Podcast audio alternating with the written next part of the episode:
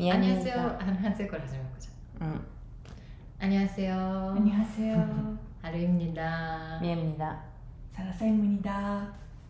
テイクミハイヤーは私ハルとミヤがインディペンデントマガジンハイヤーマガジンの制作過程を語り合い時にゲストをお招きしてトークを繰り広げるそんな聞くマガジンですですはい本日はですねはいなんとはい 我々みんな韓国からね、お届けしているんでございます 안녕하세요. ありがとうございます 안녕하세요サラサーシ 하루씨.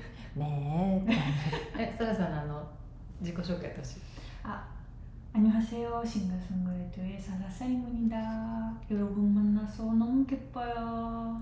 おおあんあんたのリアクションまでおおはやばいおおではあるえすごい いいですね、うん、やった。なんか私たちの今ホテルの部屋で撮ってるんだけど、うん、結構天井高いのがこれ感じるね。感じるね、うん、音声がね。音声が上にヒュッていく感じある、うん、まあそういうのも楽しんでもらって。はい、はい、臨場感ね、うん。まあ、今日なぜ私たち韓国にいるかって言ったらですねサラサの韓国デビュー記念ということで、はい、デビュー、はい、我々ついてきちゃったんでございますね。はい、うせよって。誰に言われるのよ。そうあの初めての韓国ライブ。そうあ9月にバンドで、アジアソングフェスティバルっていうのに出て、ソロセットで初めてのライブなんだけど、うんうん、呼んでくれてたのは今回主催の群馬さんが。はい。先だから。本当は今回がそっか。初になるはずだったんだけど越されたっつって悔しがってた。可愛いグンボさんいいね。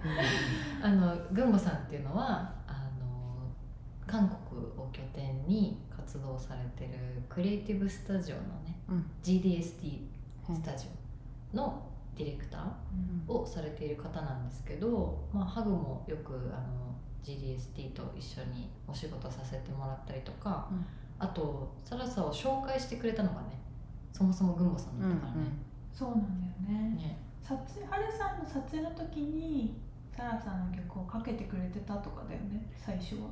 そんな感じだったっけね最初。そうなんか知ってるって言われて好きなアーティストなんだよねって言われて、うん。えいいですねって言ってた。そうそうそうそう。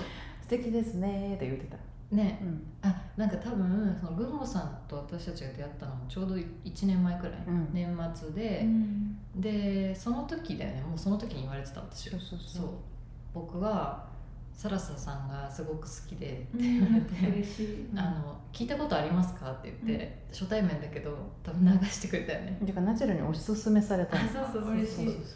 そうそれで知ってうん。すごいあの素敵な音楽作ってる人だなと思っていたらね一緒にあの寿司食べに行ったの？まずそうだね。うんそうだ一番最初。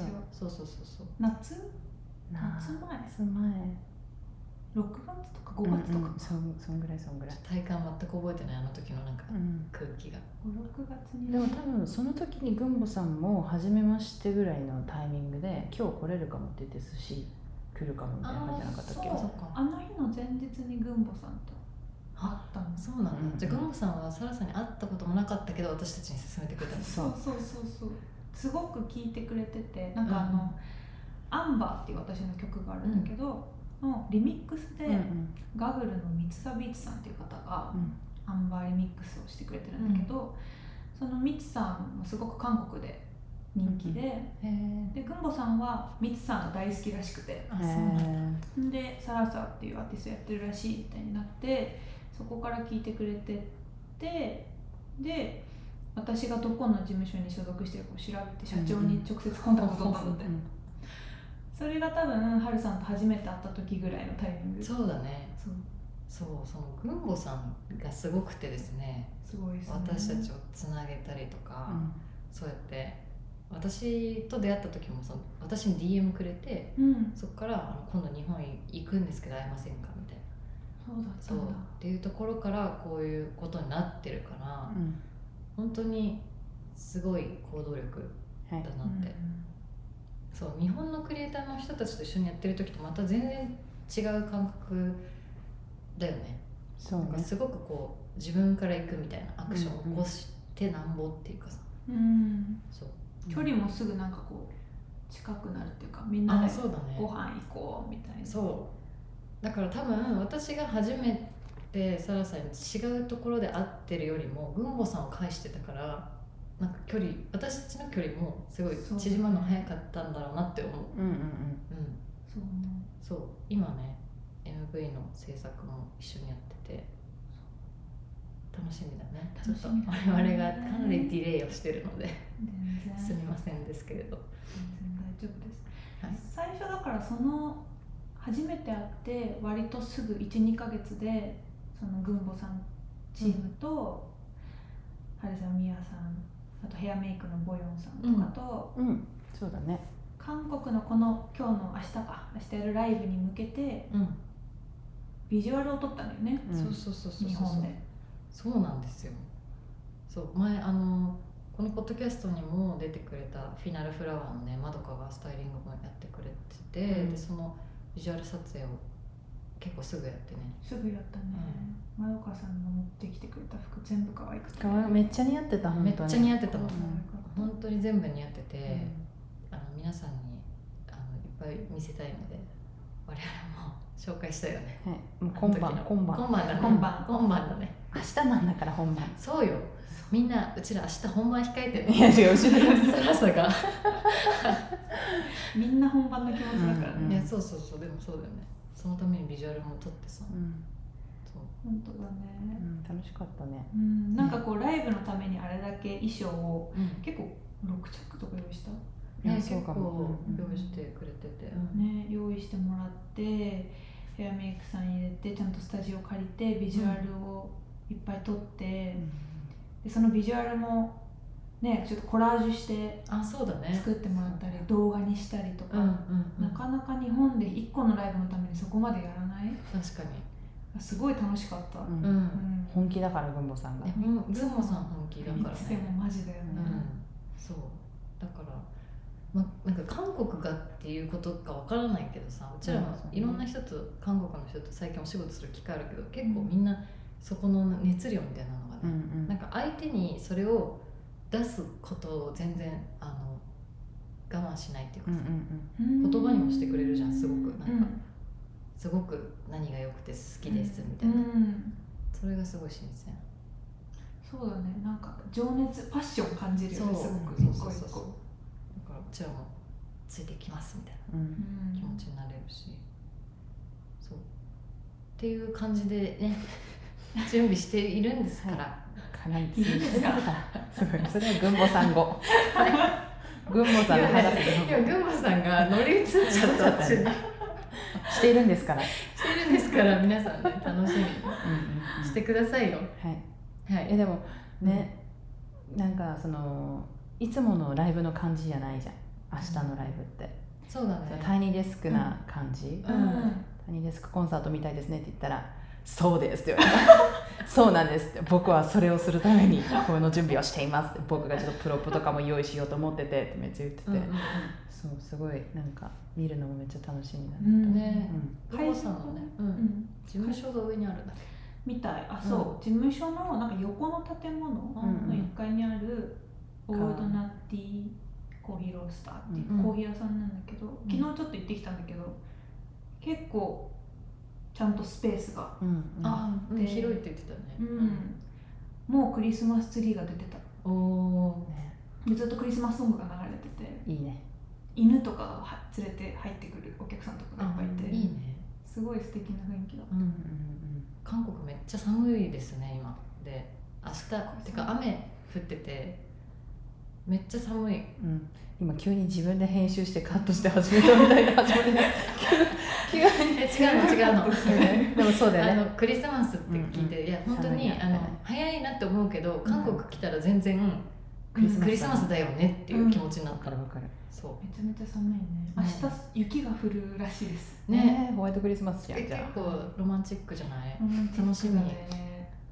とか言ってさ絶妙なみぞれ降ってブチ切れてそう春なれるいやとか言ってさ、え楽しみ。うん。え韓国初めてではないよね。だから2二回目。回目じゃない、うん。そう。だから本当はこれが初の初のはずだったから。あそうだそうだそうだそうだ。あでもじゃあ旅行とかでも来てなかった？来てない。前回9月にライブでバンドメンバーと来たのが初めてだったんだけど、うん本当にショートステイだったの、うん。うんライブの前日の夜中に着いて、うん。次の日一日ライブして、ん。次の日の午前中も出発して。じゃあまあほぼ来てないですね。あれ初めてです。あ れあれ。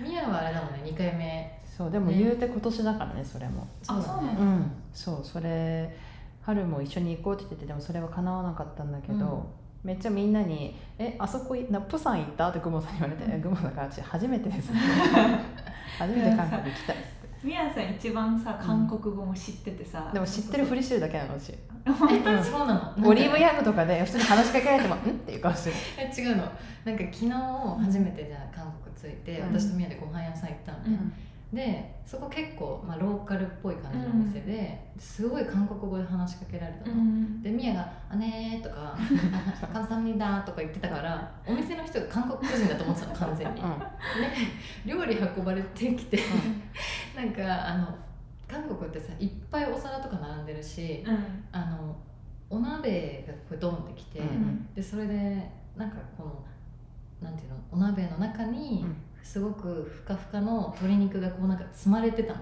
ほうほうほう。ドンって。でなんかその食べ方があんまり分かんなかったのうちら、うっんていうか私がね。うん。でその小皿もいっぱいあるしなんかソースみたいなのもあるし、じゃあこの鶏肉はもうできてそうだけどもう食べていいのかうん周りから食べるのかみたいな感じで結構うちらなんか手つかずの時間が長かった。の、うん。そしたらお店屋さんがさ来てさなんか「えどうしましどうされましたか?」みたいな めっちゃ韓国語で喋りかけてきて「あすいません I'm from Japan Japan」みたいな「I'm Japanese」とか言って。でそしたら「あー」みたいな「ああー」っつってミヤの方を見て「こいつも」みたいな。お前もだったら「お前もだった」そっから全部英語に切り替わったんだけどミヤがちょっと韓国人のふりするから違う堂々と多分しすぎてる。の私が普通にお店入って「あにゃんさよ」っつって「二人」みたいな言われたから「うんね」みたいな。ねえ。ねえね指でさもう2ってやったら通じんじゃん。普通日本でもそうじゃんだからそれをやってで席ここねって言われて「うん。あカムサムニダ」っつってえしかもなんかね絶妙になんか「あねえねえ」みたいな。多分張り切ってないんだよ喋ね ね。うん、でも今日まあでも春には言ったけどめっちゃ面白かったのが、うん。空港日本でだよ。うん。まだ出発前だったのに 東京バナナを「マシっさよ」って言って勧められて気まずすぎて普通になんか「あ」とかを言えなんか普通に遠ざかっちゃっえしかもなんかちょっとだから韓国人のふりしたでしょ？た そう。相手に合わせて気持ちね。優しい。寄り添った逆に。小さいよそう。韓国人っぽいのかね。うんえでもね。態度とかもあるかもねなんか堂々とした感じえでも私いや違うわかんないわかんないこれは本当にたまたまっていうことだしこれはいいことでも悪いことでも何でもないでもうん。事実として伝えるんだけど、うん。私お姉ちゃんがいるんだけど、うん。姉と全然顔似てないのね。うん。であの小学生の時旅行先でなんか私がなんか多分朝のさご飯ってさなんかビュッフェスタイルだったのかな？なんか好きなもの取りに行くやつじゃん、私多分取りに行った時に韓国語で話しかけられてたのねだけどもうそれともインドネシアとかだったんだけどうん。言語が分からなさすぎるからもう英語も別にそんな分かんないしさなんか「あみたいな「Thank you」ぐらいの感じしか分かんないけど多分韓国語で話しかけられてて、うん、とりあえず分かんないからちょっともう一回席戻ろうと思って席戻ったらお姉ちゃんがスイカジュース持ってたの。うん。えスイカジュース私も飲みたいって言って言って場所が分かんないって言ったら、うん。一緒に行こうって言ってくれてお姉ちゃんと行ったんだけどお姉ちゃんは日本人として認知されてて 私韓国人として認知されててめっちゃもうホテル側の人がパニックになってて「えええあ日本人の方ですか?」みたいな「あどうぞ」みたいな感じになっててなんか「え今韓韓国人で思われてたんだ」みたいなのはあの人人生ですごいある。今んとこ100発100中なの。やめなよ。オリーブヤングでも。うん。オリーブヤングでも。うん。なんでだろうね。とわかんない。でも多分基本的にみんなそういう態度そう韓国語で対応してるってだけなのか違う私英語だった最初から。なんでだよ。マジ？おかしいだろ。うんまあだからそういう感じでやらせてもらってます。はいこの話で随分尺取っちゃった。やだカットだよ全部。えどう？スタッフさんは韓国。楽しんでる。突然回してきた韓国楽しいね。なみんなで来れてるのも嬉しいし。いや本当そううん今日はねあのみんなでハイブに潜入してるあそう。だねそうもう一生来れねえかもしれねえっつってね。う、ん。また仕事で来ようって言ってね。うん。来れたらいいそれもあの軍母さんがね。うん昔の同僚が働いてらっしゃるということでれてくれはい、ご挨拶させてもらったんですけど、うん。すごいビルだったね。うん。寒いねでもね。あのビル？うん。韓 国やめな。分かった。わうちら本当に首飛ぶよ。本当に。やだよ。やめて。いやビルは暖かかったです。暖かかった暖かかった。ビルはねすっごい綺麗でしたね、うん。いや本当寒い。でもあの私結構ご飯がやっぱり日本で食べる韓国料理はやっぱ日本ナイズされてるんだなっていうのを感じてるすごい毎回。早速？うん。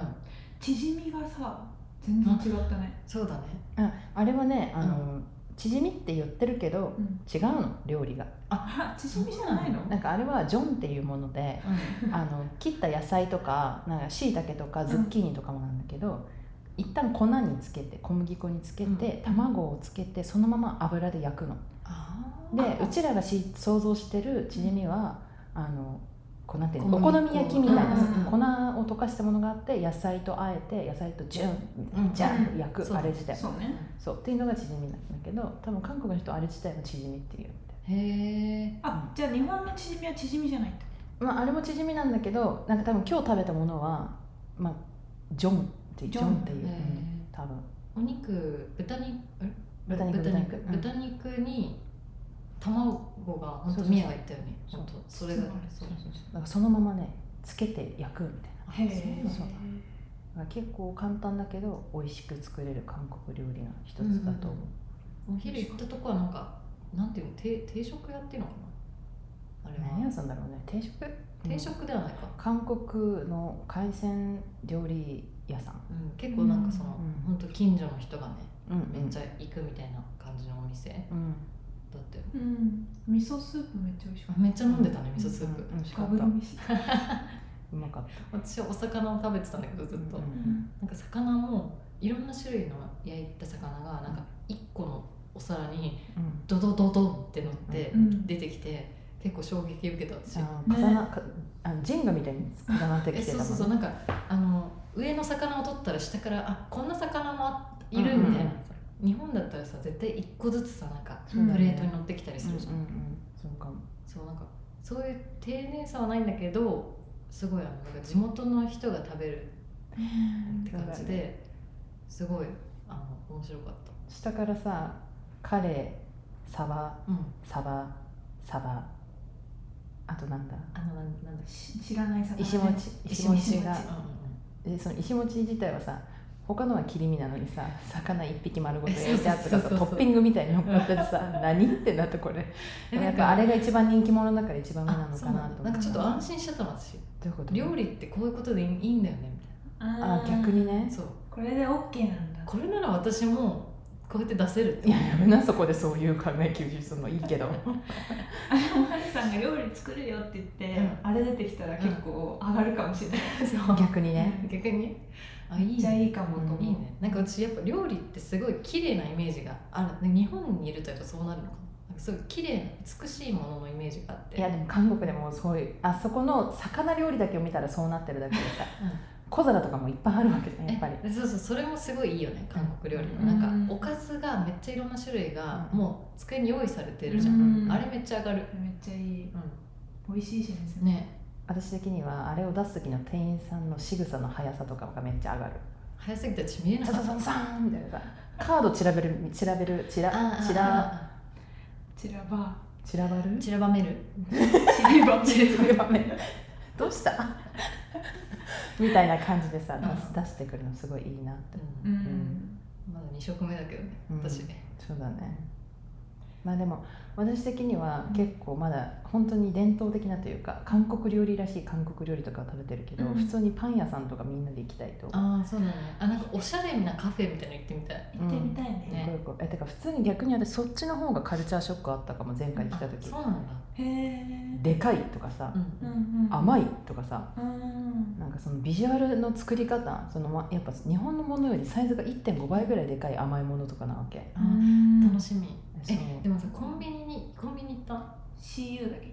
うなんかさコンビニのあの飲み物コーナーにある、うん。あのこうプラのカップの飲み物とか、はいはいはい。あれもささ日本に比べたらなんか1.5倍ぐらい大きいよね、うん、ほぼ2倍ぐらいのでかさ、みんなマジで飲むんだよなって、えあれって大きい方が楽しいよねとかじゃなくて飲むのいっぱい。多分そう。あそうなの？まあ大きいのが楽しいよねっていうか、うん。普通にサービス料として多分この金額取るならこの量っていう感じなんだと思う、ワンプラスワンめっちゃ多いもんね。うん確かに。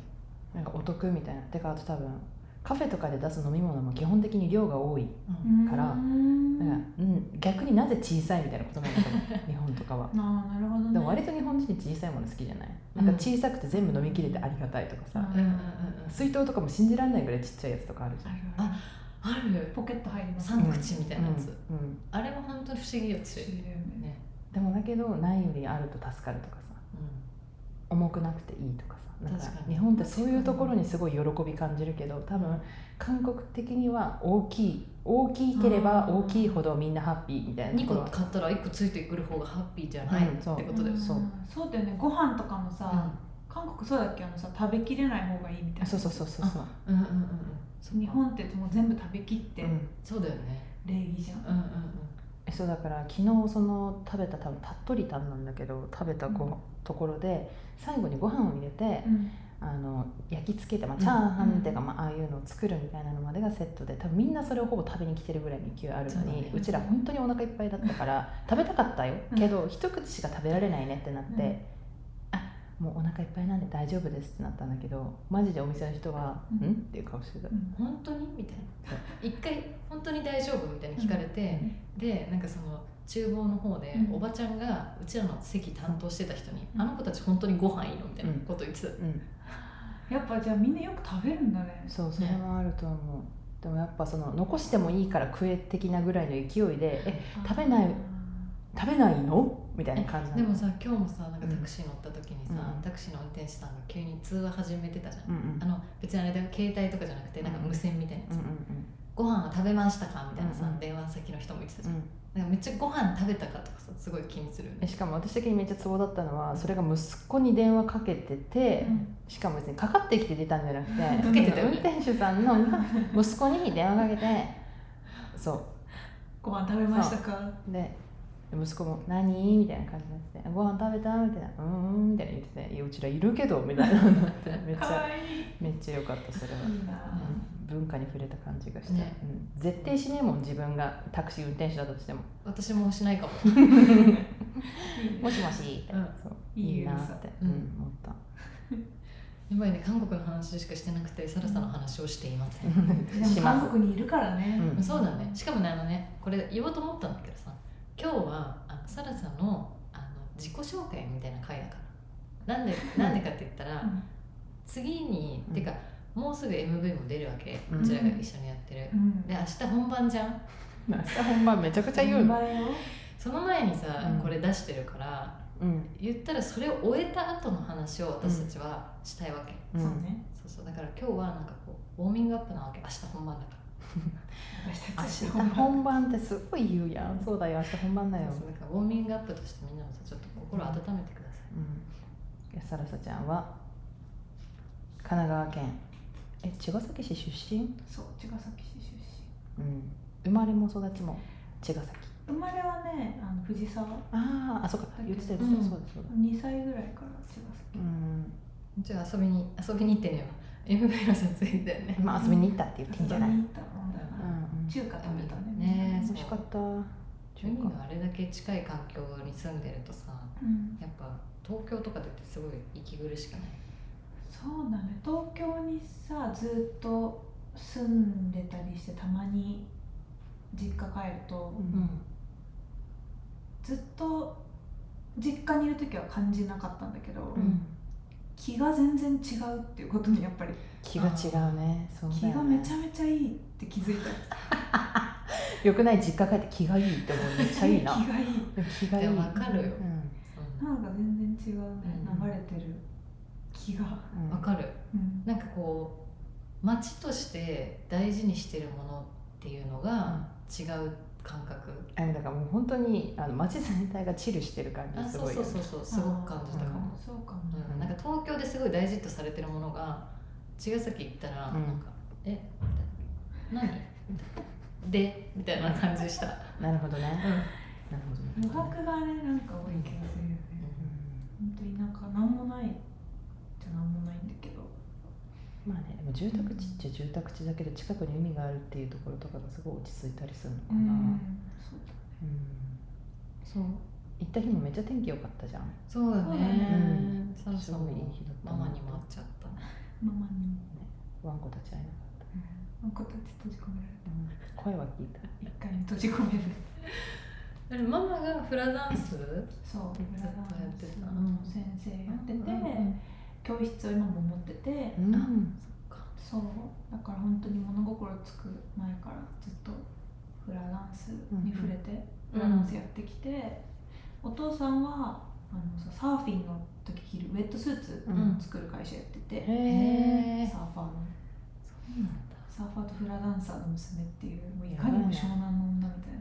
本当にね海と関わってずっと生きてきたって感じだね。ご両親も含めてでもあんまり湘南っぽくならなかっ湘南っぽいってどういう感じ？や たなんかさこうなんていうの？っぱもうちょっとこう海焼けしてるみたいな？前髪かき分けてるとかさ。ああはいはいはいはいあでもそれ似合うけどね。似合うけどねこの感じ。なんかなんていうの？まあ確かに確かにちょっと言われたらそうじゃないのかも。そっち系じゃないのかも。めちゃめちゃ湘南っぽい人いるじゃん、うんうんなん。かなんだろうねあそうんね固有うんでもまあ説明するのはすごい難しいけどでも言われたら確かにそうかもって思った、うんそうかも。ねなんか海っていうより私最初結構森系。うんうん。泉系うんの雰囲気を感じてたけど、うんあ湘南なんだって思っそうそう。なんかね子供の時特にうん。湘南っぽいく見られるのがめっちゃ嫌だったの。たあそうなんだ。なんかだからもうずっと前髪もあって前髪も伸ばさないし、サラさん。の中で前髪かき分ける人湘南になってる今。いやまあでもそうかも。海にいる人たちで前髪重めの人いない気がするもん、まあそうか。うん。そうだよね、うん、ナチュラルに多分入る時邪魔だから。そうだよね、うん。そうね。うん、散らばってんの止められないからあれ、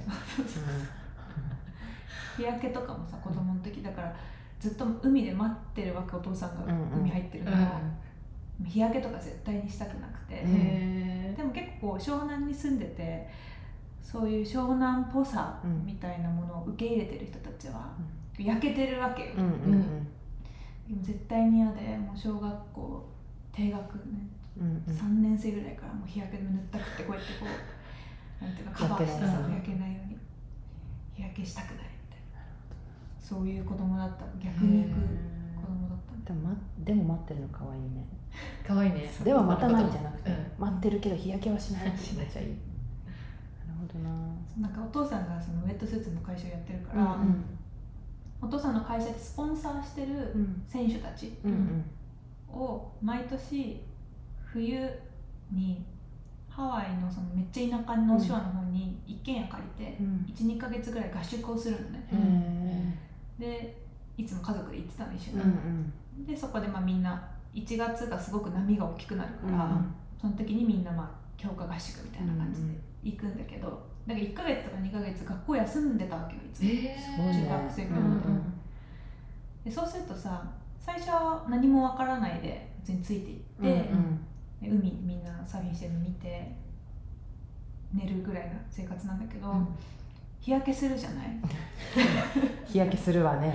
で学校に帰るじゃん小学校、うんそうするとさ真冬なのに真っ黒なの。そうね。あですごい言われるのいじめられるっていうかさ、うん。黒くないみたいな。そうそう、まあ突っ込むよね多分ね。そう。でも、そんな全然裕福な家庭でもないけどうん。仕事だからそれうんをしてる、うん。そうだよね。けどそんなさ小学校12年生とかの子たちの中にさ12ヶ月ハワイに行ってますみたいなの言ったらさちょっと目立つじゃん、うん。でも超田舎だからそんな遊んだりとかしてないんだけど、うん。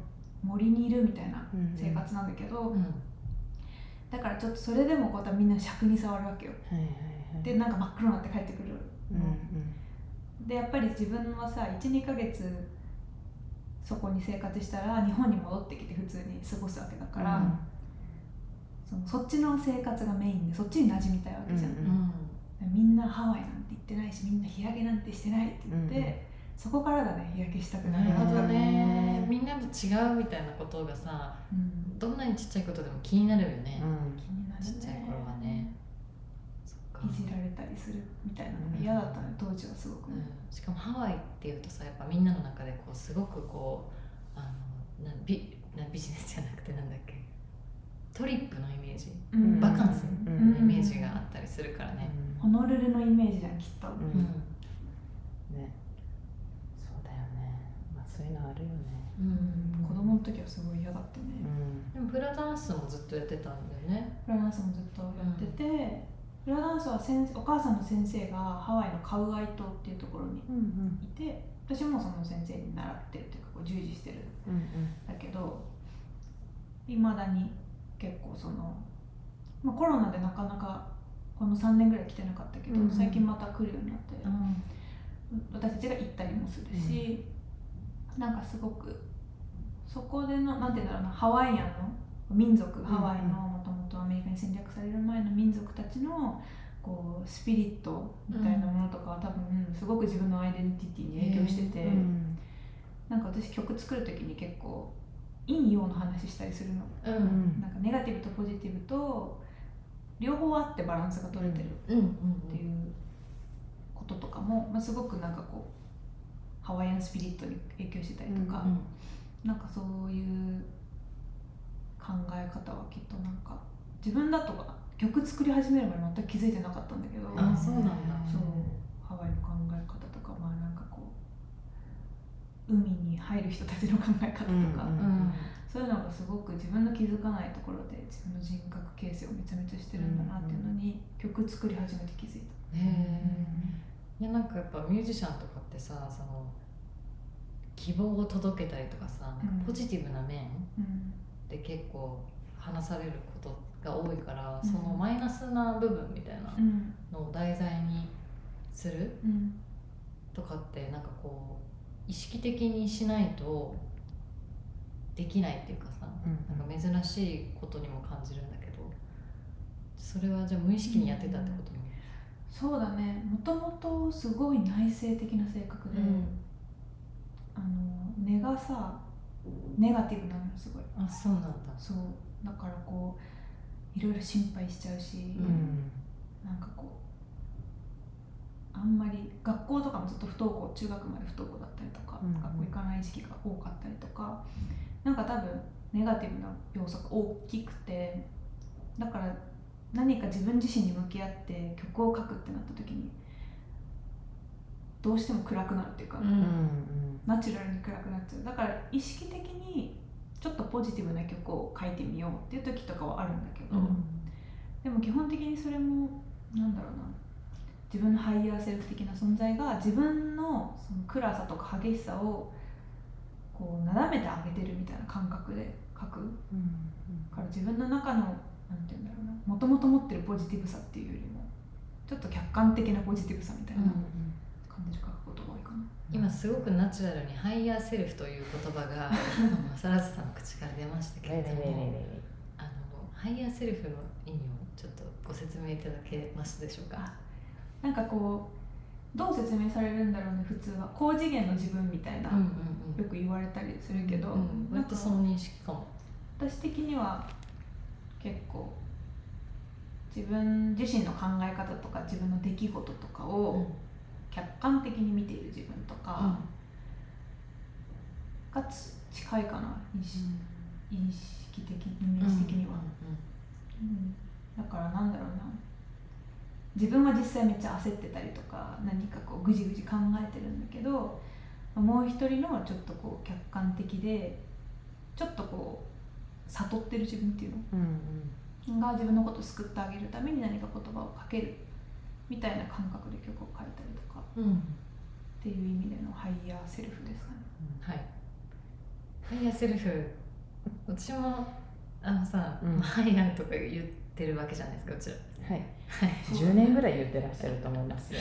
そうそうそう。なんかでもハイヤーセルフって言葉知らなくってう、んでなんか語源とか聞かれるじゃんハイヤーマガジン、でなんかそれでなんかで調べた時にそのハイヤーセルフとかっていう言葉にね当たっうん。て、あなんか別にこういうこと言いたかったのなみたいうん。なったわけそのハイヤーマガジンみたいなこと。もさうんなんかこう別に誰かと比較してとかじゃなく、うん。自分過去の自分っていうか、まあ、自分と対峙するみたいなうん。意味だったからそう。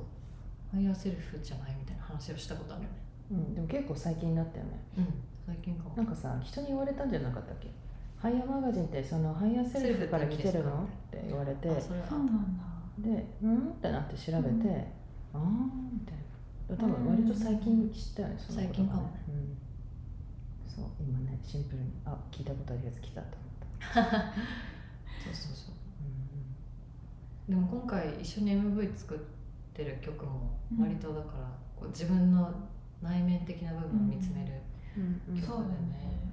もともとデビューシングルから最初の EP までは本当にそういうハイヤーセルフが自分を救ってあげるみたいな書き方をしてることが多かったんだけど、うん。コロナになってそれが一切できなくなったタイミングがあって、本当に時間軸がなくなったじゃん。いつさ、ライブ再開できるかもわかんない、ライブすることが生きがいでそれだけを手繰り寄せて生きてきてたのに、へライブできないいつできるかもわからない。もうなんかこのまま自分の感覚が変わっちゃって、ーうんこうひなんだろうな。人に共感してもらえる曲が書けなくなるかもしれないとか、うんうん。すごいいろいろ考えちゃって。そうなった時に本当に人ってこう追い込まれると一個の視点しか持てなくなるんだなと思って。うん。多面的な視点を持てなくなって、だからもうなんだろうちょっと客観的にものを見て何かを言うとかもできないというか全部きれいごとに聞こえちゃうそれも、うん。みたいな。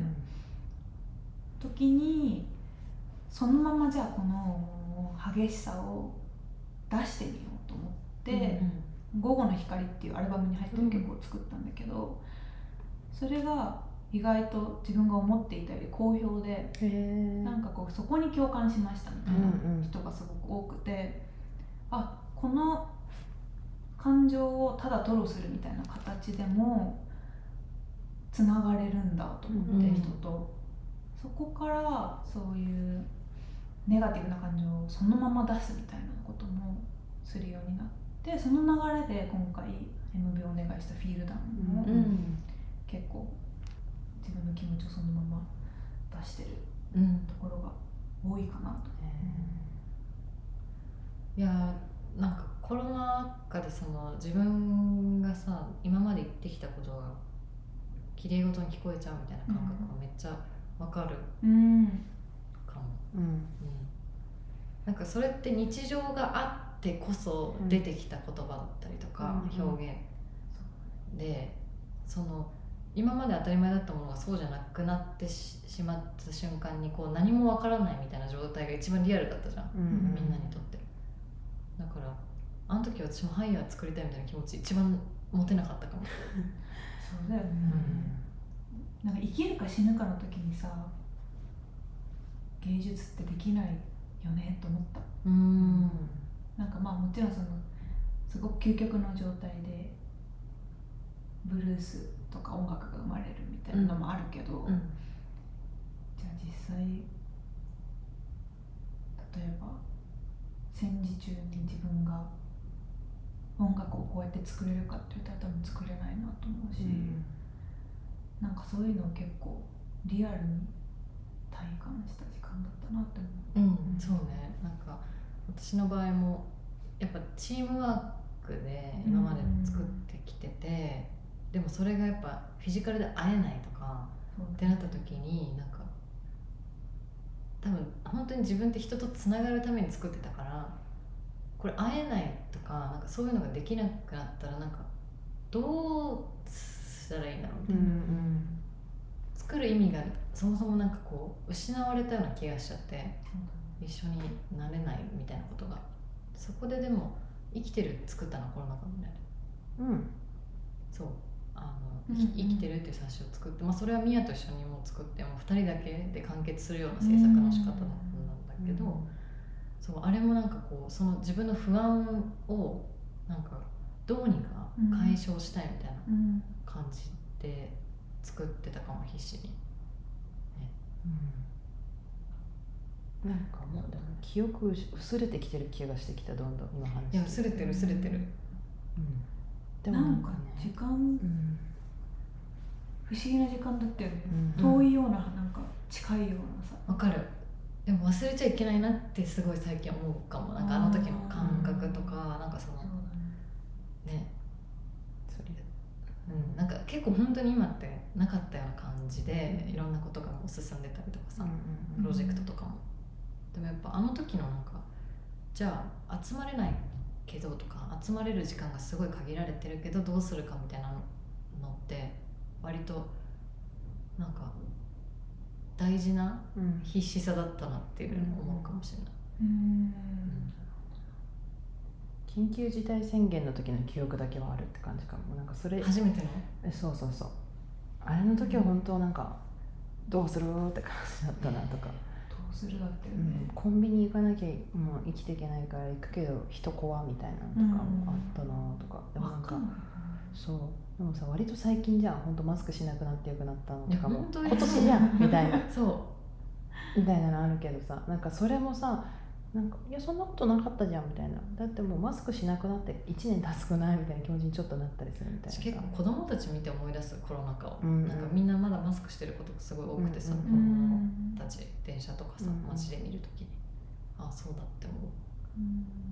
その子たちにとっては割と結構もうマスクするの普通みたいになってたらさ、取り取れないのかなとかうん思うし、母親の生徒ってうん。小学生とかいっぱい多いんだけど、うんうんマスク取りたくないんだってみんな、ねうん。え言うよね。恥ずかしい顔見られたくないみたいだから本当にさそのうちらも MZ 世代とかでくくられたりとかさそのそのなんていうの生きてる時代に何があったかでその子たちに影響するとかもさ、うん。客観的にくくられて言われたりすることはあるけどな、さ、やっぱそのあらゆる世代に全員共通で起きたことではあるけど子供たちにとっては本当に本当に本当に大きい出来事だっただろうなっていうのは思うしなんか誰かがフォローしなきゃいけないことではないのかもしれないけどなんか気にしてあげたいなみたいなちょっと思ったりする、そうだねうんそうなんか別に子供たちなんか本当にちっちゃい子たちもだし中高生とかもさ修学旅行行けなかったとかさ、一回も文化祭なかったとかね、うん。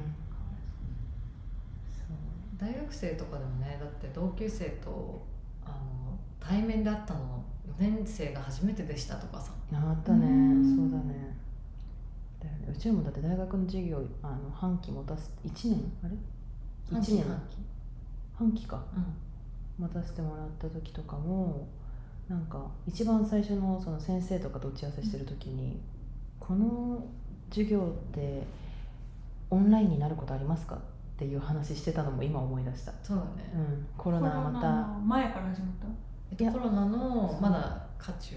ああそまだ。完全そのマスクはしてた方がいいですって言われてるタイミングとかで。そうそうそう。であのそこはまあ一応自由っぽいけど、まマスクしようみたいな感じだった時かな。でコロナもっとひどくなって人数が増えてっちゃったらまたその授業が開催というか、うん。教室ではできないかもってなる場合もあるからその時にはオンラインになるかもしれないけど多分できますみたいな。みんなマスクしてたよね？してたしてた。そうだよね。うんこんな顔だったんだってちょっと思ったりイベント来てくれることがあった。確かに。あったあった。考え方変わるよねその中でさ、うん。学生生活したり幼少期過ごしたらさ、変わると思う。なんか人に対してのなんか自分をどうアピールしていくかみたいなうんことがどうしてんだろうなと思う。なんかやっぱりさ私とかは表情からすごい多分読み取ろうとするし、うんうん。自分もあの顔向けられたら笑顔を向けたいし、うんみたいな意識してるけどさマスクって半分もう分かんないじゃん、っうん。てなった時にそのアピールうん。どうすどうしてんのかなってうん。言葉を巧みに使ってんのかなんかこうねどうしてるんだろうなって思うすごい、そうだね私たちよりさアイコンタクトがめっちゃ上手くなってる可能性ない。確かに確かに。もう目とかで。そう目でなんかちょっと怒ってるかも。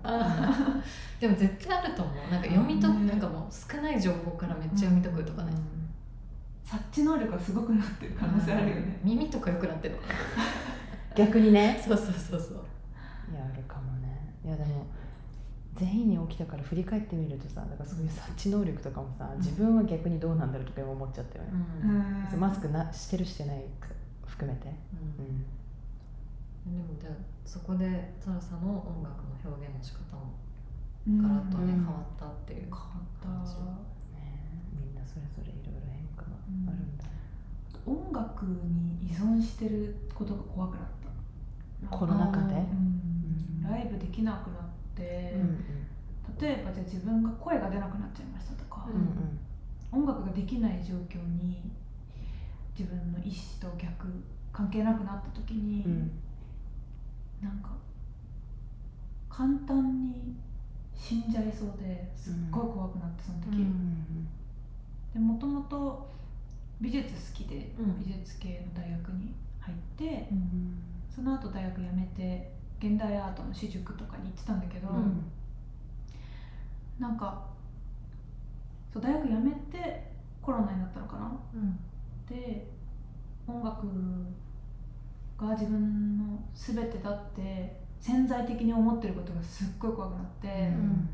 それでも、まあ、いいはいいんだけどなんかもっと日常の幸せとか、うんもっと何でもない幸せを汲み取れる人になろうと思ったしそれで現代アートの私塾行くことも決めたりとか、うん。音楽じゃないことで自分が音楽と同じぐらい興奮することってあるのかなと思っていろいろ探って、結果的に自分が何かやるっていう上では音楽に勝るものはなかなかったんだけど、うん。今のところ、うんうんそういうこととかも考えたすごい。うん。それはその自分のあの感情がすごい高まったりとか、うん。これが自分の転職って思ったりとかうん。すること以外にもそのなんか手に職じゃないけど、うん。生きていく上でのうん。スキルとかそういう面も含めてってこと？生きていく上でのスキルというよりこれがあればこれをやってたら生きていけるなって思えるうん。何かみたいな、例えば私は大学辞めて音楽やっていこうって思った時もミュージシャンになるのってそんなに簡単じゃないって思っていたからこそ、うんうん。4 5 0までバイトでもいいと思ってへえ、うん4 5 0までバイトでもうんご飯が食べれたら、うんあと音楽ができてればうんそれでいいと思って始めたことだったから、うん音楽がなくなった時にめっちゃ怖いと思って、うんでそれぐらい何かこう自分が熱中できるものがあるのかなと思ったけどもちろん好きなものとか心躍るものはいっぱいあるんだけど、うん。やっぱ音楽ぐらいなんかヒットするものがなくて、うん。そういうのもなんかリアルに考えたなんかうん。音楽なくなったらどうしようとか、じゃあもっとなんか散歩してもっと幸せって心から思えるようになりたいとかさ。うんうんうんうん。その音楽がなくなるっていうのは本当にまあ物理的に自分の声がじゃあ出なくなっちゃうとか、うん。自分が奏でることができなくなる状態ってことだよね。そうだね。あとはまあコロナとかもそうだけどライブができないような社会状況になるとかかな？ね、それが実際にあったからこそ思うよね。うん。足足とか引いていいよこれってあ思っりがとう。大きいマフラーが来ましたたいや大理石寒いかあならもう5時ですよね。そうなの1時間ぐらい話したわね、うん。え私でも一個聞きたいことがある、はい。私逆に、あのサラダちゃんに会ってあのお寿司屋さんを食べてから別にあの、うん。彼女のことを調べるみたいなこと特にしてないんですね。はい。うん。なのでで今日会話をしててふと気になったのが、うん。そのめっちゃライブが生きがいだった？みたいな、なんかさ例えばだけど周りにいるアーティストの人とかでさ立ったらめっちゃ楽しいけどあそれまでめちゃくちゃ打つみたいなあ、うん。言いる。言ってる子もいて、結構いるよなって思うかうん。も、それ。なんかそれ別に歌うだけじゃなくてもうん。なんか何かをそういうパフォーマンスする人たちが、なんか終わってみたら大丈夫だけど、うん。終わるまでめちゃくちゃ打つみたいなとかあったりするけどすごいすごい楽しくやってるんだなって思って。うんで曲は聴いてるけどさ初めて私も明日聴くうん。直接、うん。すごいそれも楽しみだなと思ってるけど、うん。なんかいつからなんかフラダンスの流れがあって、うん。日焼けしたくないサラダちゃんがいて 音楽が好きっていうのは多分ちっちゃい時からだったと思うけど、うんうん。確実にそれがめっちゃ人の前で歌うのとかライブが生きがいってめっちゃ思った体験って何だったの、なんかね、うん歌うのは本当に子供の時から好きで,、うんうん。でフラダンスも初めて舞台立ったのが2歳とか3歳とかだったから早いデビューだ。そうステージに立つのがね早いね。特別なことじゃなかったの、うんうん。だからそこに緊張がないっていうのと、うんもう子供の時からもうステージの上で目立ちたいみたいな子供だったらしくて、うん3歳とかのサラサがうん。ステージの真ん中に立って他の大人たちに「私より前に出ないで」って 言って やばい子供じゃん。大丈夫？可愛い？3歳の。3歳可愛い。こうやってやってそう、うん。私より前ちょっとちょっとって。私センターだからみたいな、なんかこうステージで目立つことがすごく好きで、ででもねずっとダンスもやってたの。あのストリートジャズダンスっていううんダンスを小1から高1ぐらいまでやってて、うん。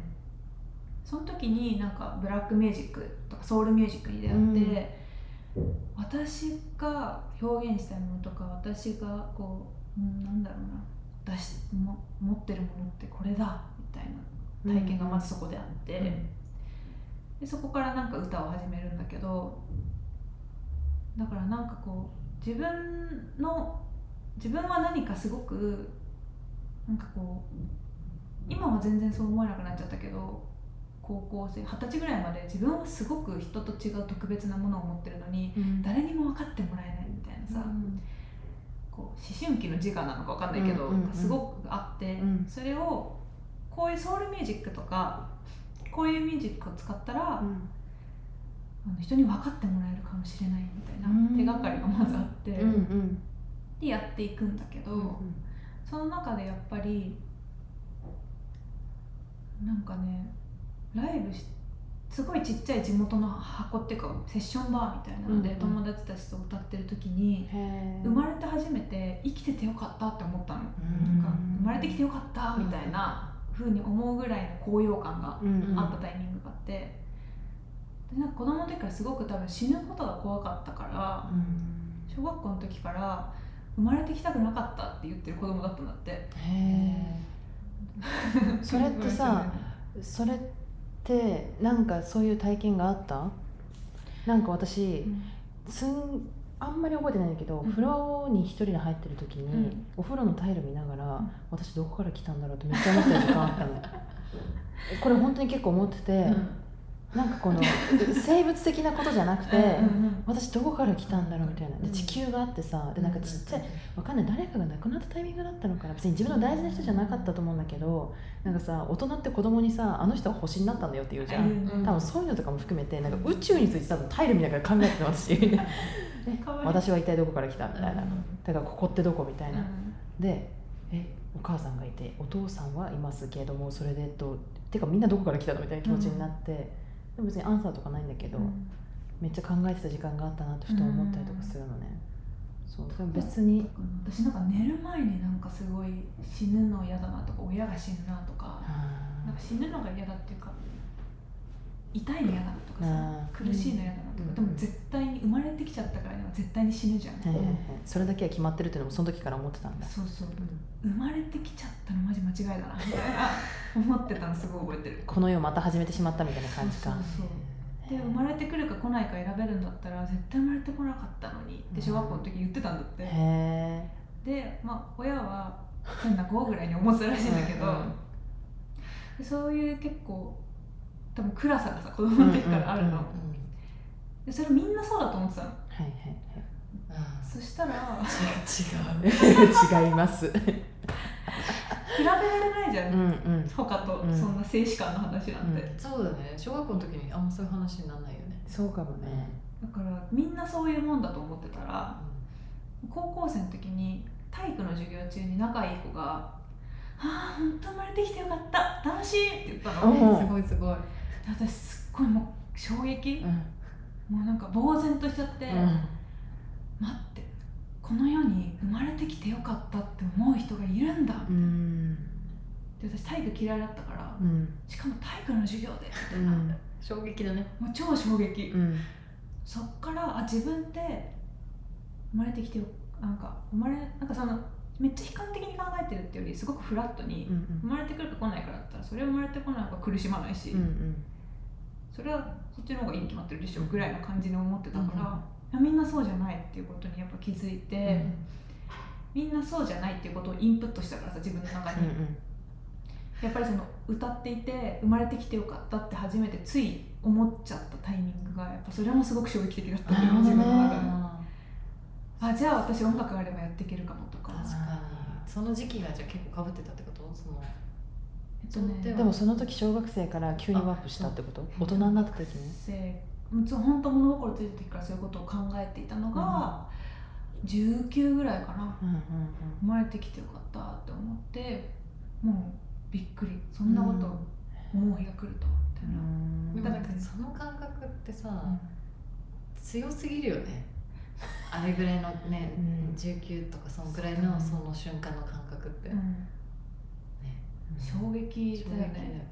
死ぬとか病気とか親と別れるとかわかんないけどなんか苦しいこと辛いこと悲しいことよりも生まれてきてよかったっていうこの音楽の高揚感が勝る日が来るなんて思ってなくて、すごく嬉しかったのそれは、うん生まれてきちゃったからにはさ楽しみたいし、楽しく生きたい、うん。みんなと仲良く生きてい。きたい、でも自分はなんかこう暗い性格うんだなうつうつとしてるないつもっていうのがこう音楽が救ってくれたというか、うん。そこからだねなんかすごく。へやっぱりなんかこうのめり込むっていうか。ーうんうん。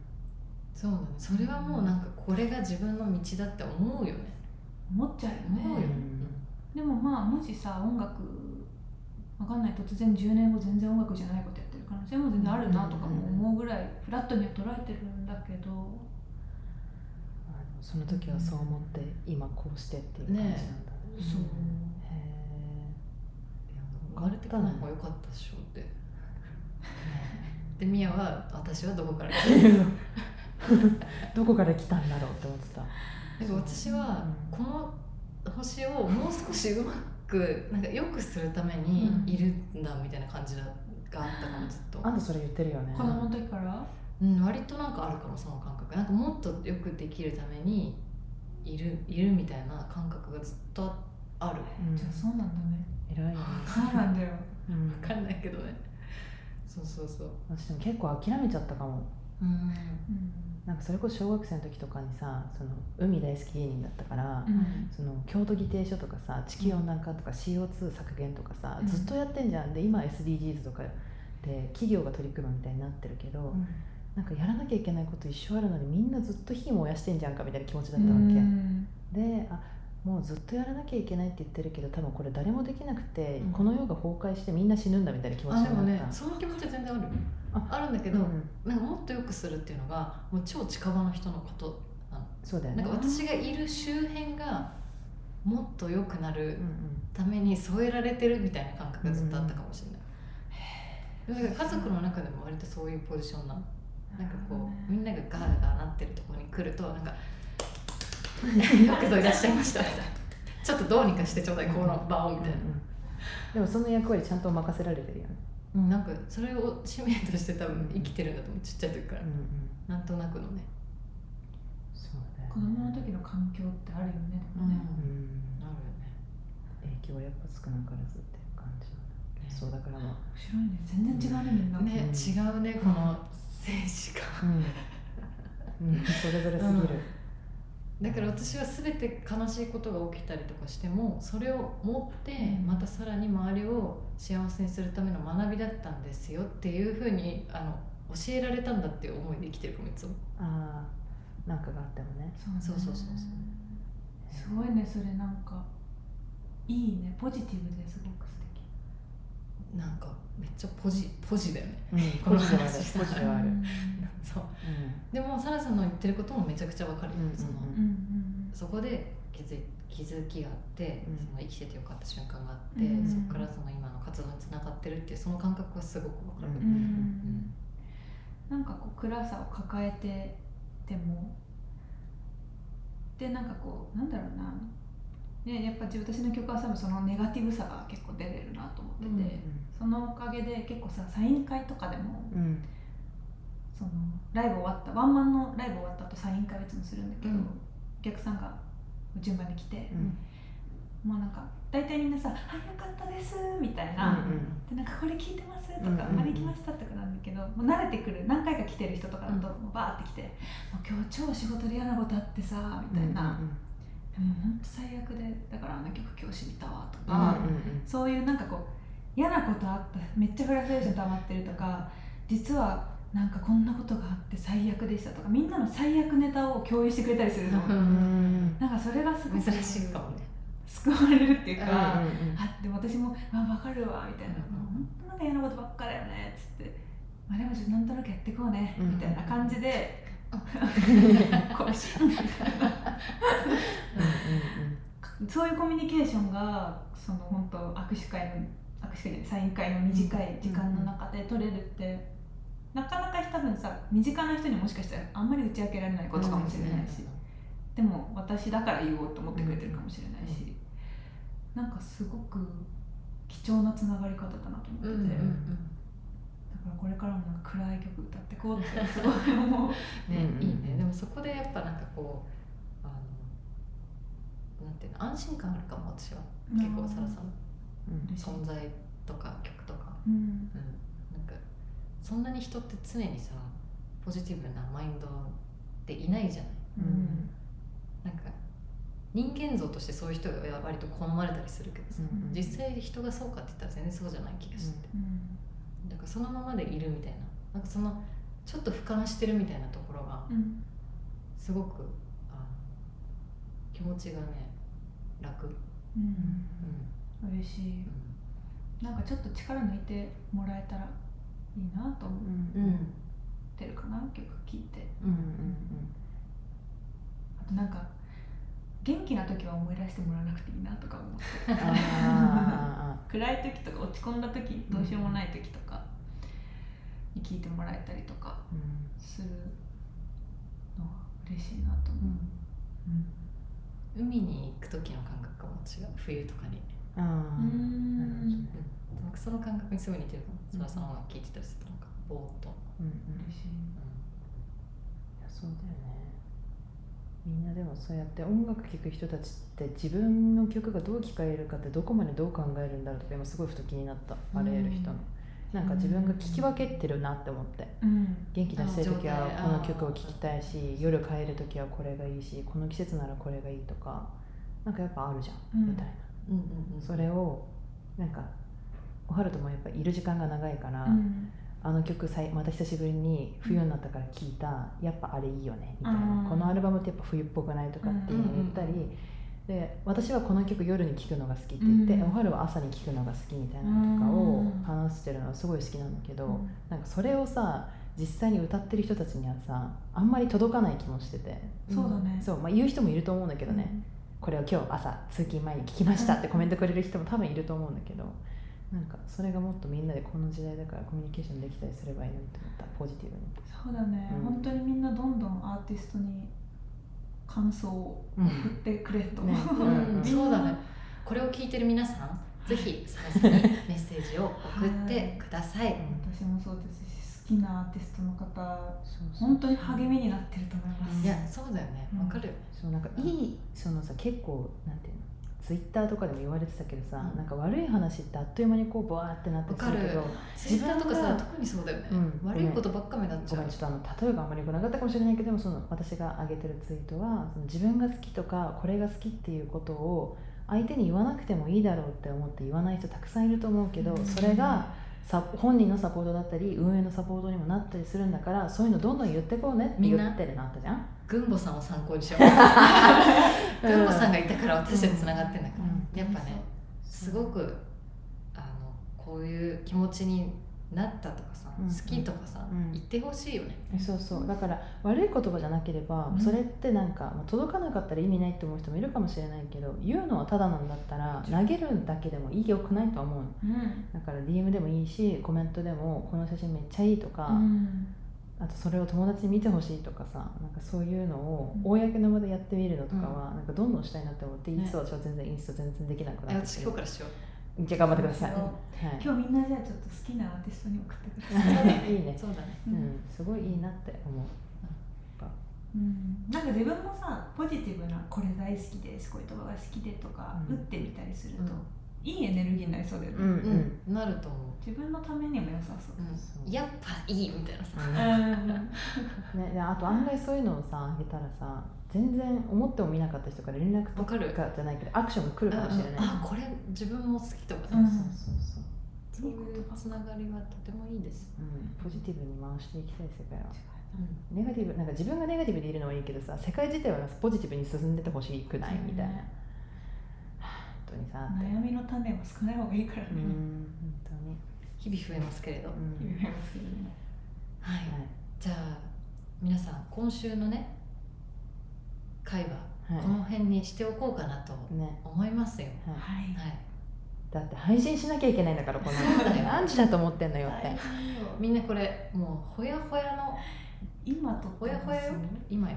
もうリアルタイムぐらいの本こと当ですよ、うんこれライブ配信と一緒だからうんじゃあそんな感じで皆さんあの私たちはあのね明日以降また、うん。明日が大事な日なので、い。明日以降またさらさとお話しして皆さんにまた来週お会いできたらと思っています。はい。はい。じゃあ今週のねコントリビューターはサラサさんでした、ありがとうございました。ありがとうございましたえー皆さんあのこの回がお気に入りだったらぜひ好きだったっていうメッセージを送ってもらったりとか、うん。あと星をつけるのがまだな方はね、うん。ぜひ星をつけていただいたりとか、うんあとは今日はサラサさんのあの情報、うん。インスタグラムなども貼っておきますので、うん。感想もぜひ送っていただけたらぜひぜ嬉しいです。こまこんばんは。ひよ。おこまお よ。こんばんは。よ。よ。それでは今週も Take me higher アンニョンあんよんえ言